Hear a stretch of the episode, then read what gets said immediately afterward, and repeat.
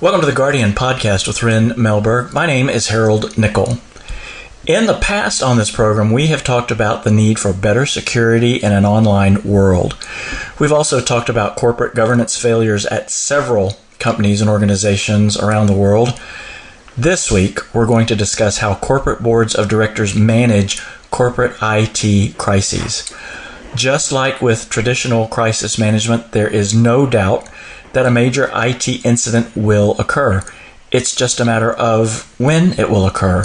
And like with a normal crisis, the time to get ready is in advance of the problem. But is corporate America doing enough to be prepared?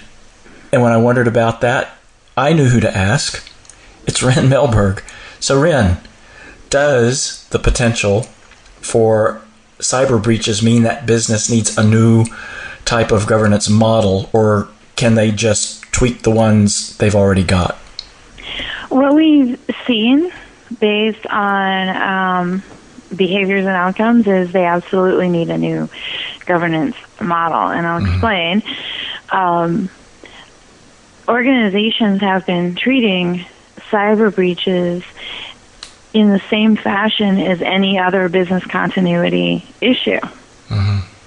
So, for instance, if the power goes out in your call center, how do you rewrite, reroute, excuse me, those calls? Right. That's a pretty typical um, business continuity issue.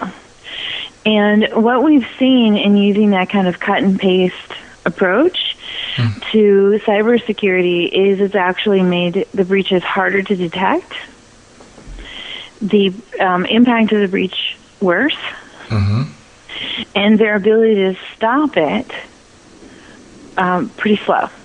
And we have numerous incidences at like Target, Ashley Madison, mm-hmm. and others where they had, excuse me, really significant breaches mm-hmm. that they didn't know were happening for days and weeks and months. Mm-hmm. And then when it happened, they didn't know how to shut the door, if you will. Yeah. Yeah. And of course, uh, I guess generally speaking, the governance for this and all types of potential crisis starts at the at the board level. Are are most boards as well prepared to manage a cyber threat or actual cyber crisis? The answer is no. I haven't seen um, any consistent changes in the board of directors mm-hmm. um, in understanding that a cyber breach or crisis is um, very different than a typical business continuity issue mm-hmm. or event. Um, and that it's something you have to be looking at all the time. You never have a day off, if you will, hmm. from protecting your company from a cyber breach. Where what we look at, so let's juxtapose that against the model that we're uh, used for business continuity issues and events, is most companies average one uh, disaster recovery event a year. Mm-hmm. They um, see how well they did. They make changes to their business continuity and da- disaster recovery plans, mm-hmm. and then they don't think about it again until the next time they do an event. Boy, that doesn't sound like a very good model. It works for traditional events, mm-hmm. and that's why we do it right? So if a server, this is a real one from that happened to me. Okay. A servers burn and then they crash. By the way, I know we say crash and burn, but they burn first and then they crash. Okay, okay. uh, not not always, but typically. Yeah, we get the um, order sorted out there. Burning. Right, and so in the middle of the nightly daily daily backup or data backup, we um, the server caught on fire and it crashed. Oh, this is a bad thing, and yeah. it's it, but it's it's a business continuity event that you plan for, and you do these disaster recovery tests to make sure that you can respond to. And we were able to resolve it in less than 24 hours, and there was a no detrimental impact to the customers at all. Mm-hmm. And it was a fairly nominal detrimental impact to the company. So the data um, that was impacted uh, was a very busy trading day. Somewhere over a hundred million dollars. I don't remember the exact number, mm. but the total impact to the company was around um, seven mm-hmm. and a mm-hmm. half million. Um, so it's really not that big of a multi-billion dollar company that literally does was doing uh, around a trillion dollars in transactions a year. We used to call this that seven million. We're like, oh, that's so good. That's a rounding error. in financial services, yeah. that is often you know that that little amount of money is often referred to as a rounding error or a uh, pocket change. Yeah, yeah because everything is in billions and trillions these days. But um, but but it tells you the scale of what happened versus what the impact was, and the fact that we were able to resolve it within hours. Yeah. So that tells you that for those kind of things, the governance model that we have in place around disaster recovery and business continuity works. So if you do it, and this is the other thing, how few companies actually do that on a regular basis. Uh, most mid-market companies don't mm-hmm. do any disaster recovery or business continuity, so you have that too. Mm-hmm. Um, one of the companies we talked about, and I'm not going to pick up on, pick on them, but one of the things that came out later after their data breach was that they were doing no business continuity or disaster recovery. Oh, that's a bad plan. So they had a lot of governance issues yeah. more than just what allowed for a data breach. So then we think about what happens with a uh, cyber breach. And those can happen at any time. And the difference between those, a big difference between a cyber breach and a business continuity issue or event, mm-hmm. is the business continuity issue or event, which is why I gave you the description I did, the example I did, is because they announce themselves. Mm-hmm. They tell you they're happening. Yeah. The server caught on fire yeah. and it crashed. You know, as an example, another one I worked on, the building, um, the main power line was hit, struck by lightning, and the power went out. You're not going to miss these things. That's right. Right? Where cyber breaches, they're working really hard to make sure you don't know they're there and it's happening. Okay. So that's why this traditional governance model doesn't work. It isn't working and I you know you know kind of want to like shake people especially people on boards. Stop this. You know you're hurting yourself. You're hurting your customers and your clients. You you have to have to stop this. And it's all different types of customers or businesses. Mm-hmm. even law firms are having these kind of issues. Um, small firms have reported um, cyber breaches where their client files were stolen, and then the information in those constitutionally protected files were then used against their clients. Oh man. So, so this is a huge issue that every single board, public and private, um, for profit and not for profit, should have a committee that's seriously looking at this all the time. Yeah, that's kind of what I was going to ask you next. What what do boards do, you know, to better do a better job of exercising oversight on technology risks and right. their secure data? So we talked about this a little bit in terms of the audit committee because governance is the the responsibility of the audit committee. Mm-hmm. The whole board is responsible for governance, but we carve away special accountability to the people in the audit committee, right? Right. Another option for organizations that know, for instance, those who have been targeted by Anonymous who haven't had breaches yet, you really should have a crisis committee. You should have a committee that's just looking at um, how are you going to stave off a breach if it happens, because it's like more likely that it will happen than not. Mm. How are we going to make sure that you can get early detection? It's like we say in cyber security, um, early detection saves dollars. Yeah. Pick up on a cancer line, right? Early detection saves lives. Well, early detection saves dollars and jobs. Oh yeah, yeah. No, um, I just connected those dots. Thank you. And then um, after early detection, how are you going to shut it down? Okay. And if you're using the traditional business continuity model, you're not looking for the breaches, Okay. right? Because Right. you're waiting for the server to catch on fire, Oh, okay. or you're waiting for the lightning strike, or you're waiting for the flood. okay. You're not looking for a breach. You should be looking every single day for a All breach. right. So, what are your chances of early detection? Well, we already know. All you have to do is watch the news, right? And we Mm-hmm. know even with the U.S. government, it didn't happen. Didn't happen. That's there was right. no early detection. So then, what happened when they found it eventually, and they had to shut it down? It took a long time. hmm It's taking a long time. And we mean this literally, like months. Financial services companies, retailers, health insurance companies, it's taking them months to shut down the breach. So that uh-huh. means that whole time, the people who aren't supposed to be there. So you think of it as a shoplifter that you can't find in your store Yeah. who's who's somehow managing to get all the stuff that they're stealing out the door while you're running around scrambling trying to find them. Yeah. Yeah, it's it's like the old model. It's like, oh, we smell smoke. It must be the server's about to crash. So the current model is that you know the board of directors as a whole, or the audit committee, or even a risk committee, they have Right. general oversight of IT challenges.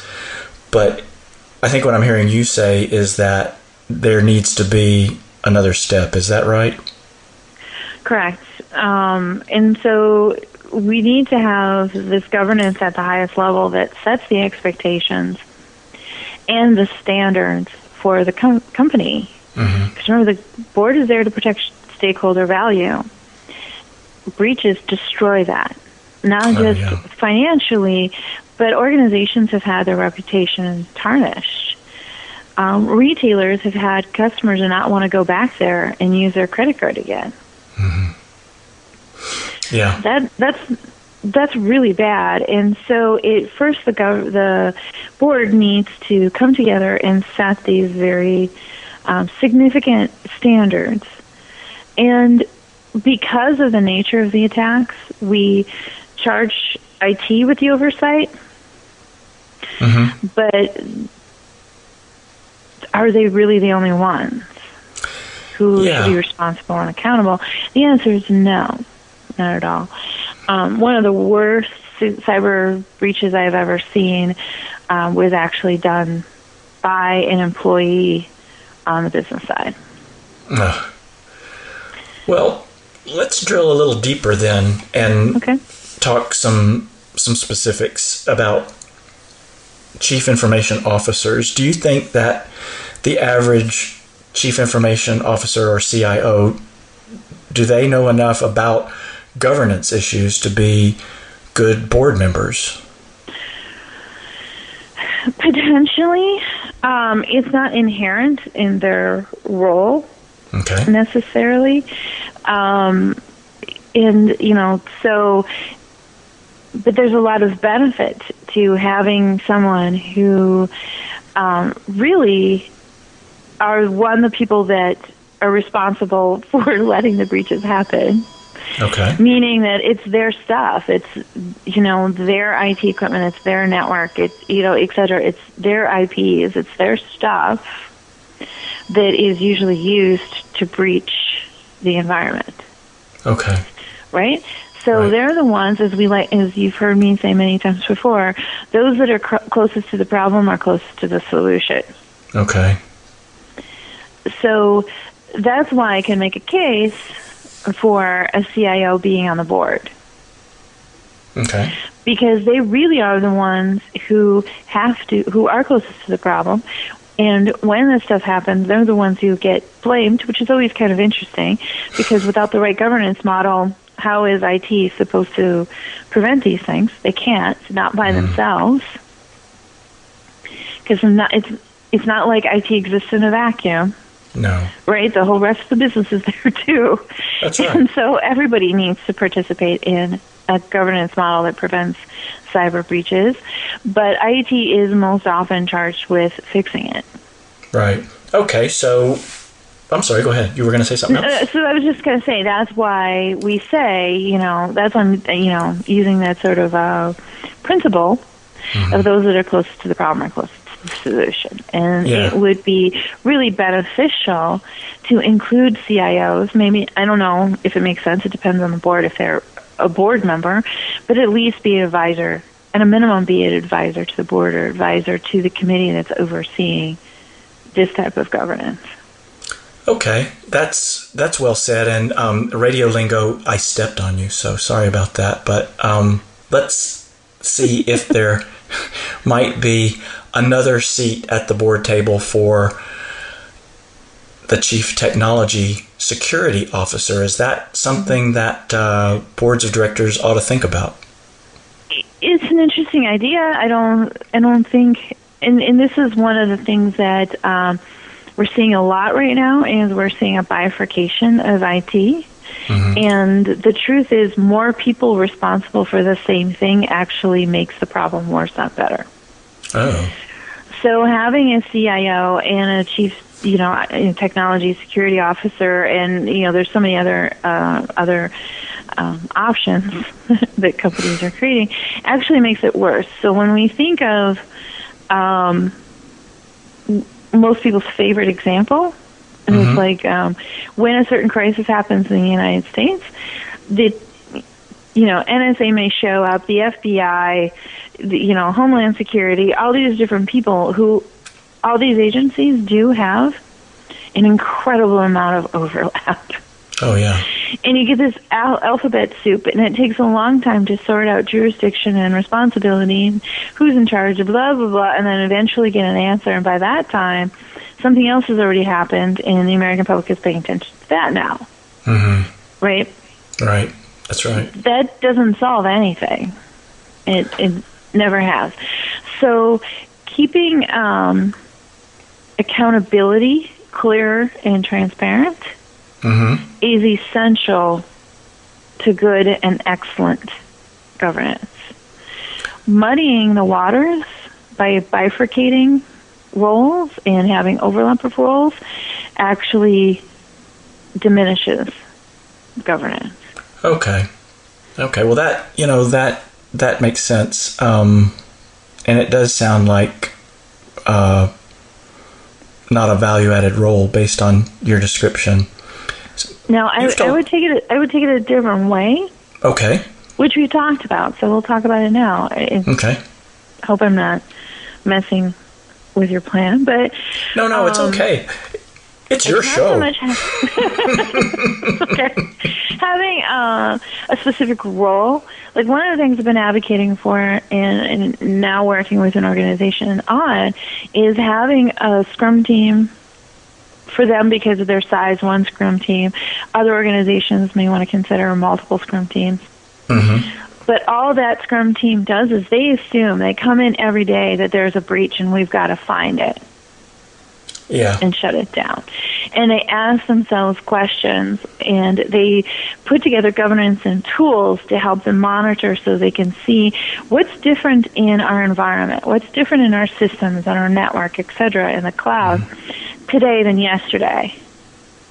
Okay. And we're going to yep. constantly be looking for that and constantly be monitoring that. And we're also going to be looking at our environment and we're going to find open fax machines and we're going to find network linked copiers that can be accessed from the outside.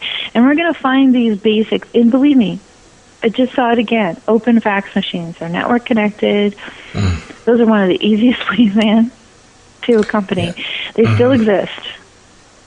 Open network uh, printers are another one those are mm-hmm. actually becoming more common. And it's really not substantively different than the fax machine. It, you get in the same way. Yeah. Um, so this this group of people, this scrum team, that's their job is to constantly be vigilant and monitoring for breaches. And when they find them, they haven't yet, but they found a lot of opportunities for breaches. Um, mm-hmm. They shut those opportunities down, and they've already have. We already know as soon as a breach is found, who's responsible, who's going to shut it down. Yeah, an It's not existing like- team. what's going on now with companies where they have to form a team and they have to do all this stuff to respond to this breach. This team already exists. It's already there. And when you think about what it costs to have seven to nine people, day in and day out, just focused on protecting your company from cyber attacks and breaches and improving the cybersecurity of your company, that is really low cost. For most Yeah. organizations, that's really, really low cost. Yeah, that's um, that's a good investment. Uh, the way you described it, and you were mentioning, you know, the ability to penetrate organizations through these back doors, the old the fax machine, the copier. Um, but I'm kind of picturing that kind of a day to day situation with with boards, boards of directors. Right. How does a board member monitor and govern these kinds of, you know, uh, everyday types of break-ins? It's not so much that they can monitor on that level because they can't. Right. I mean, I get. I'm sorry. Just like I, you were asking the question, and I flashed as an image of a board that I'm on, and I was walking through the buildings and all the different rooms uh, of the company, of the organization, and looking for fax machines Oh, and open yeah. printers and and other ways that people could breach the system. Right? And it's hilarious. It's ridiculous Yeah. Um, and just not at all feasible. But what the board does do is set the governance standards for the entire organization, and part of that is in in a, you know, and when this stuff first started happening. There were just a few people like me who said every single one of you companies should pay attention. hmm If you have databases, you have servers, and you have networks, you are vulnerable to a breach. I think now, finally, like I said, reading this article about law firms are talking about this now. hmm Because literally every single organization, if you have databases, servers, and or a network, you are vulnerable Yes. the board should be setting standards, governance standards that says we have to have a mechanism in which we can be vil- vigilant at a, at a reasonable cost because optimal security, having perfect security, will put your company out of business. It's mm-hmm. really expensive. It's very draining. Yeah. Right? So you have to balance the risk reward here and figure out, and the board should be working with the senior executives to figure out what that is. What is the mm-hmm. right investment? To invest in um, a scrum team is what I've been recommending, or something like that, that Okay. is responsible for continuously um, monitoring the organization's cybersecurity and improving it, and looking for breaches, and they are the people responsible for um, resolving a breach as soon as it happens. Um, and like I said, for most organizations, that could be fairly low cost. Yeah, you were talking earlier about millions and billions, so this sounds like a like an excellent value. Mm-hmm. You know, seven seven or eight people who are on a scrum team and to make sure I understand, their their role is to come in every day and look for vulnerabilities. Is that what I'm hearing? Right. And a lot of the ways that we look for that is what's different today? What's changed? Mhm. Um, one of the ways that um, we found it in a company I was working for, I was an inside breach, which is still where most of them come from, by the way. Um, we saw a huge uptick in network activity at 2 o'clock in the morning. Uh, that's odd. Um, that's something you better be looking at. yeah. because the company's not doing anything at two o'clock in the morning. We're doing data backups, if anything. There's nothing else going on. Um, so why is this huge network activity? So we traced it back and we found out that um, an employee had breached the network. Mm. So and and we got it closed, you know, down pretty quickly. uh, You know, hours. So you know, Yeah. I you know, it, it, it's those kind of things that you want these people paying attention to. Um, because most of these breaches are not going to happen, by the way. Right now, they're not happening during your regular Mhm. business hours. They are happening after hours Okay. because they know they're less likely to be detected when no one's in the office. Or sleeping, yeah, like at 2 a.m. And it's, I guess it's sort of like if I were in my home and I noticed that a window was open. Same, Right. same kind of thing, right? Yeah. Well, let's talk. Let's talk then a little, bit about the biggest, biggest threats. Um, um, what are some, are some threats, threats, threats that businesses see least to be prepared for? We keep saying this over and over again. It's internal breaches and it's backdoor breaches. So, you know, if people want to hear, they can. We have a whole podcast just on Ashley Madison and That's talking right. about how those attacks happened through back doors. They were. Uh, in in their case, they were really paying attention to web security and the security of individual uh, account holders and memberships, but not paying attention to their corporate systems. Right. And that's how people got in. That's what we call a backdoor attack, by the Mm. way. And there are a couple of retailer uh, breaches that happened that way as well. Mm-hmm. And um, the law firm I mentioned to you, that was backdoor. They they came in through well, the law firm they came in through a fax machine.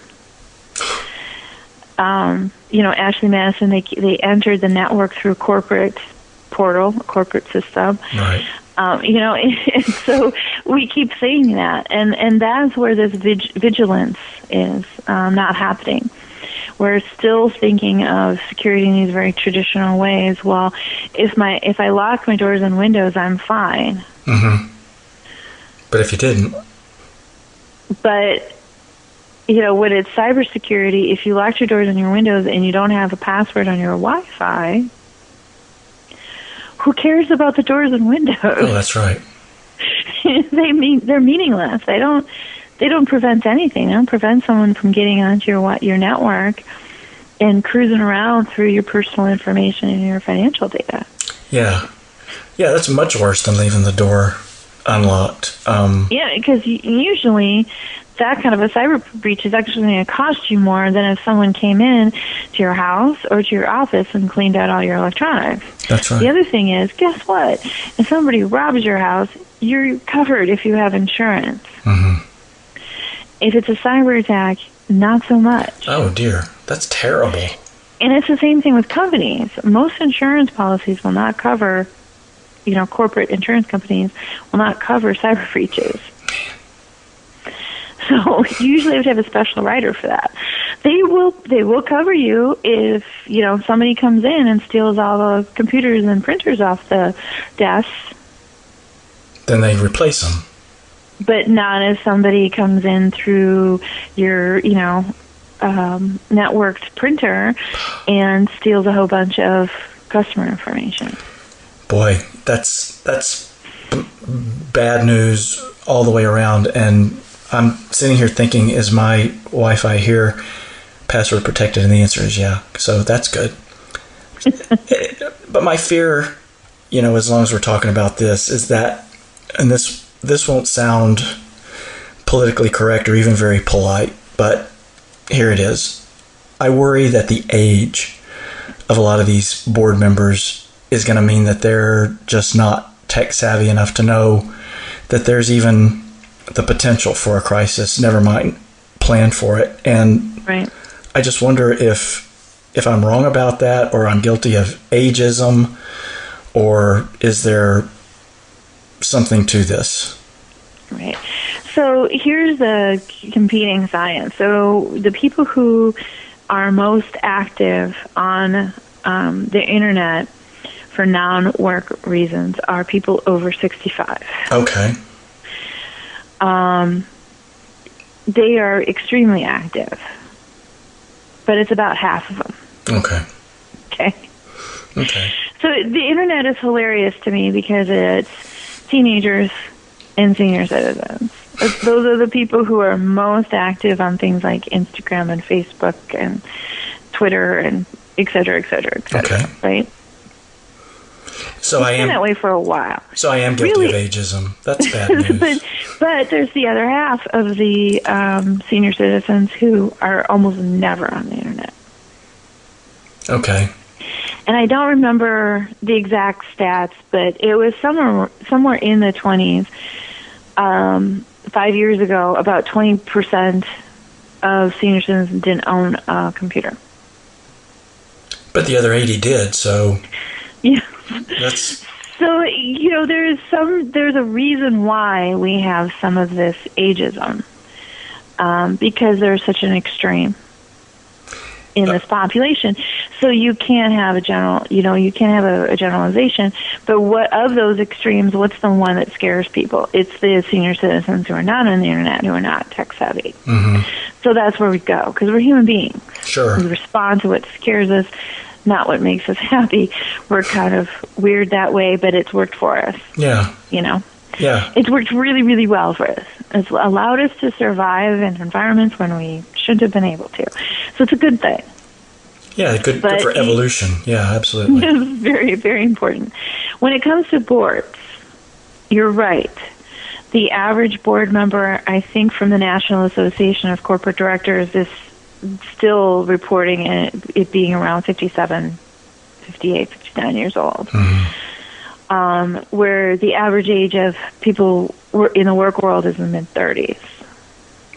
There's Okay. a big disparity there. Um, there are some industries, financial services, healthcare, retail, the corporate average uh, board member ages in the 60s and 70s. Oh boy. The other thing they found in these different surveys is, is that 20% of the general population of people over 65 who don't own computers, Right. it's a higher number for board members. Oh dear. Okay. Let's pause. Think about that. Um, that number's been coming down steadily over the years because of smartphones. Actually, Okay. smartphones are getting senior citizens on the internet um, more than computers did. hmm Um, but we still have this issue, and there still is um, a weird dichotomy in most companies where there's an us versus them relationship between business and IT. Okay. And who has the direct, intimate relationship with the board? The business. That's right. Right? To the point of your other questions, should the CIO or should some cybersecurity person be on the board? And the answer is absolutely, because we have to stop this false dichotomy. Your business is IT. hmm This is a knowledge um, industry. Everybody is now. We have a knowledge economy. hmm We are not manufacturing things. Even the people who are manufacturing things are knowledge companies. I think of Ford and how much Ford has invested in information and technology because the car has to know stuff. Well, that's right. They are a technology company. hmm Literally, information technology. Um, I've, uh, another one is um, Kroger's, and um, the and I think of Target, uh, especially. They are information companies. They have incredible amount of detail about consumer behaviors and shopping behaviors and how you can move a product more depending on where it is on the shelf.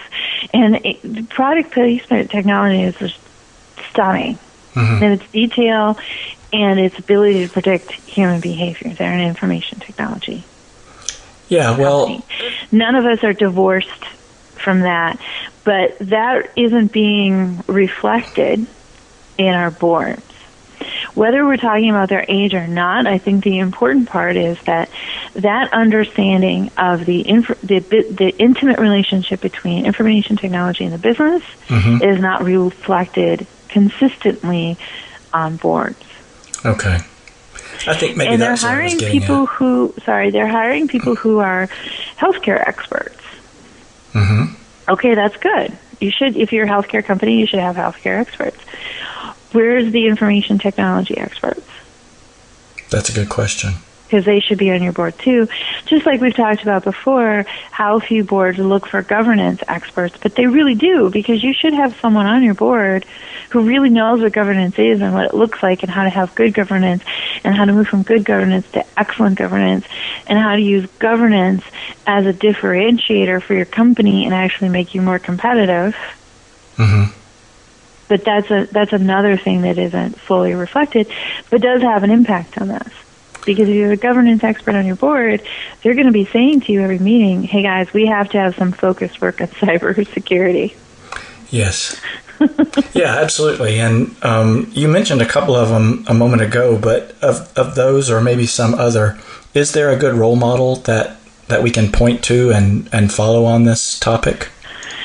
Oh, we've been trying, and the answer is unfortunately no. Oh. Um, because there's there's a lot of um, ways rooms for room for improvement on boards. Because the other thing isn't just the um, the the hard turn to staffing boards with business people, Mhm. which is a long tradition, but also the lack of diversity. Boards don't represent not only the face of the company or the organization, if you will, they don't necessarily are reflect the customer that that, that organization serves. Right. So in the United States, it's probably, unfortunately, um, worse than most Western nations. It is worse than mo- other Western nations as far as the representation of women on boards. It's still hovering around 20%. Women are 52% of the population in America Yes. And 20% um, on boards. And to get to that 20%, by the way, you have to add in nonprofits. Wow. So let's sink in for a minute. Yeah. Women are much better represented on nonprofit boards, and the studies by, you know, different organizations study this have seen that the skills are identical, and that women who've been brought from nonprofit boards to for-profit boards have performed equally or in some cases better than their male counterparts. But the men, when they think, oh, we've got a, you know, opening on our board, let's talk to our friend Jim. You know, they don't go outside their sphere traditionally. And so it, it's interesting because it isn't like this um, deliberate, we don't want, you know, no girls allowed thing. Right. It really isn't. It's the recruiting practices of boards. They don't think of hiring board members in the way that they would hire any other executive. That's right. So when you have a board opening, you want to go out and, and get the right fit for your organization, and you're going to have a recruitment effort to do that. But very few, and this frustrates the whole industry, very few organizations do that. Most of the time when they have an opening, they talk to each other and they'll talk to the CEO and they're like, who do you know who might be good?